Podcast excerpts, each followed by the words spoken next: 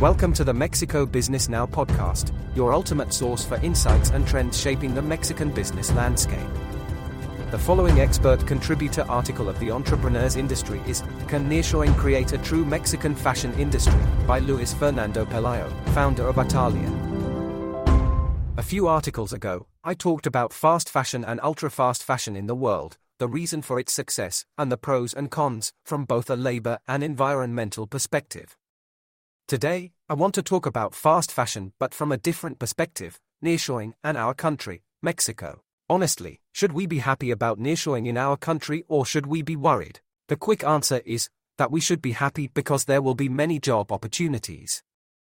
The immediate question, of course, is what kind of jobs? For the fashion industry in Mexico, the question is whether or not nearshoring will help us to grow and improve Mexican fashion or will it reaffirm us as a very good maquila. This is the question I would like to address in today's article. One of the great challenges for fashion has always been to offer affordable clothing to the middle class. This was achieved thanks to offshoring, setting up manufacturing in countries with cheap labor, with Asia being the country that became the global sewing machine.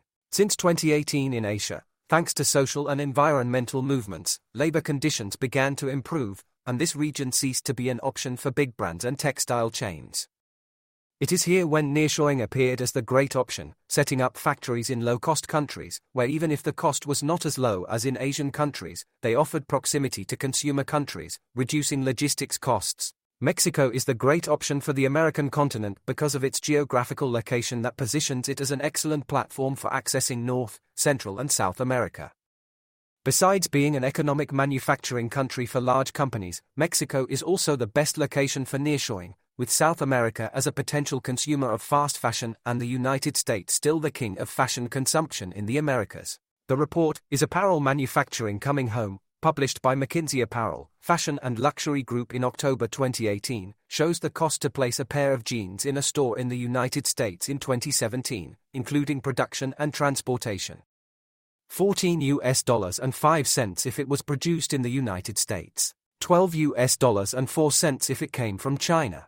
$10.68 if from Bangladesh, 10 US dollars and 57 cents if it was made in Mexico. In addition, Mexico offers the benefit of time, as the transfer of the merchandise takes up to two days versus up to 30 days if it comes from Asia. Speaking of textiles and jeans, I would like to add that in 2022 Mexico stands out as an exporter of denim, sewing thread, and wool fabric. According to Janin Solis, from Textiles Panamericanos, a little more than 1.1 million people make up this textile labor force, of which approximately 70% are women. The issue with this is that a little more than 60% of the employees are informal, a situation that urgently needs to be addressed on both sides the informality of the employers toward their employees with a need to offer at least the working conditions stated by law, as well as the formality on the part of employees so they do not leave jobs from one day to the next, as I have witnessed with different maquiladora friends. Taking the above into account, what would we need in Mexico in order not to be the world's sewing country par excellence and for our integral competitiveness in fashion to reach the levels of international brands? We currently have two success stories regarding Mexican brands that are competing with international brands in fashion. Julio, which designs capsule collections made in Mexico but with imported inputs, and Cuidado con el Perro, whose 360 business model competes with large global fast fashion brands. Cuidado con el Perro has gone beyond the development of garments and has achieved visual merchandising with a proposal of urban fashion at affordable prices and with a variety of models for all ages and needs, from casual to formal and sporty. This is what I mean when a brand takes advantage of the market, capabilities, and global situations to grow and launch itself to compete with global firms.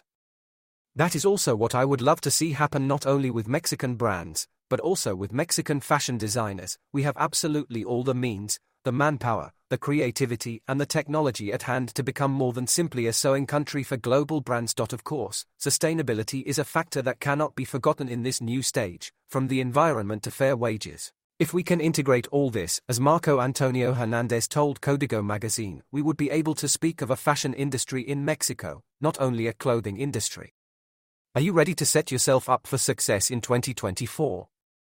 Join us at Mexico Business Summit 2023 the must attend B2B conference for Mexico's business leaders. Taking place on November 28 to 30, 2023, At Expo Santa Fe in Mexico City, this high level multi industry conference offers unmatched opportunities to get inside perspectives on key industry trends, access actionable business intelligence, generate pre qualified leads, and identify new opportunities in a unique cross industry networking environment. Mexico Business News offers you an exclusive 2,000 Mexican pesos ticket discount by using this code, MBS 2023 MBN 2000.